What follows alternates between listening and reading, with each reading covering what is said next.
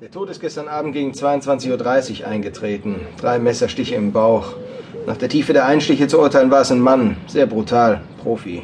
Und diese Schnitte? Vier auf dem linken Oberschenkel durch die Hose. Das Fleisch wurde aufgeritzt. Woanders keine. Nein, nur auf dem Oberschenkel. Ich rufe dich an, sobald ich mehr weiß.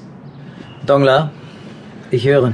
Vincent Augier, 25 Jahre alt, hat eine Akte, Taschendieb aus der Banlieue, mit 15 angefangen, mit 23 sechs Monate, seither nichts. Arbeitet nicht, ist aber auch nicht arbeitslos gemeldet. Wovon er lebt, ist nicht bekannt. Agiert er allein? Wir haben sein Adressbuch. Versuchen wir es in diese Richtung.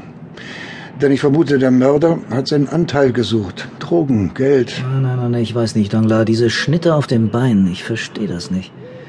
Ich würde einem nicht die Oberschenkel aufritzen, ich würde mich mit dem Hals befassen.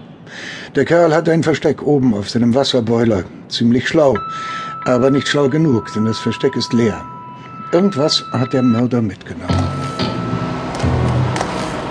Verflucht, ich hab dir schon mal gesagt, ich will nicht, dass du zur Bank kommst. Was machst du hier? Schämst dich für deinen Bruder? Warum schreist du so? Komm weiter, sag ich. Du schämst dich, oder? Soviel ich weiß, habe ich immer noch drei Brüder und einen Vater zu versorgen, die nicht einen Finger rühren, falls du dich entsinnst. Wenn du essen willst, sollte dir daran gelegen sein, dass ich korrekt bleibe. Gauthier schafft auch Essen ran. Ich weiß nicht, ob dir das gefallen würde. Um, Umgraben, Kartoffeln ausbuddeln, Erbsen lesen, Hühnerschiss wegmachen. Zieh deine Skates aus, wir essen hier.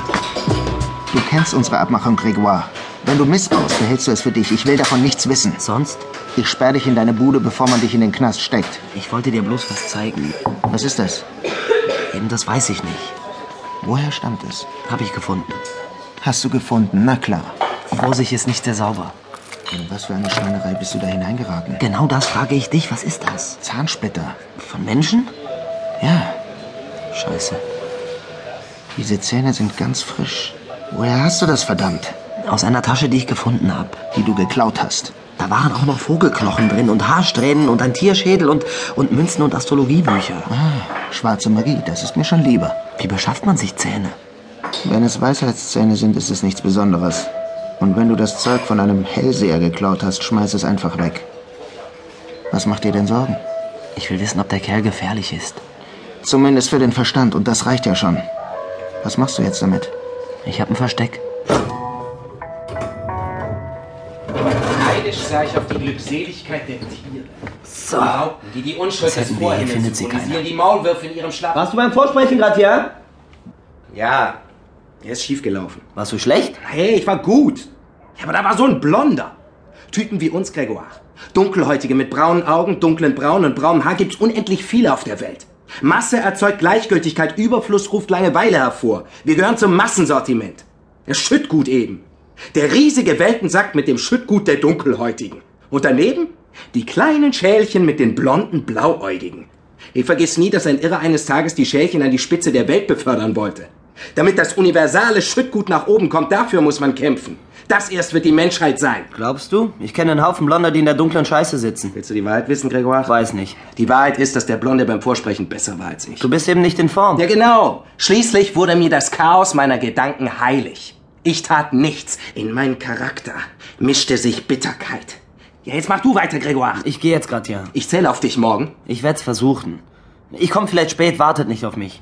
Fährst du in die Stadt? Kannst du mir zwei Bücher mitbringen? Ich hab nicht allzu viel Zeit, Gautier, ich hab zu tun. Ich habe dir die Titel aufgeschrieben. Futtererbsen und Strategien der Bodenbearbeitung. Bist du sicher, das Gelände hier eignet sich dafür? Natürlich. Hast du sie noch alle, Gautier?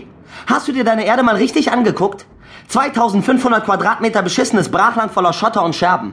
Eine jämmerliche Brache zwischen Müllkippe und Autobahnzubringer, die kein Mensch will. Grégoire! Du bist gereizt, Grégoire.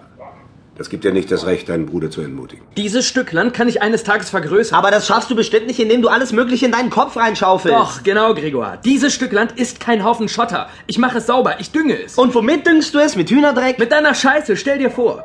Oder wo glaubst du, schütte ich den Kübel aus? Auf der Müllkippe nebenan? Gautier, du schmierst den Kot unserer Familie auf deine Erde? klar.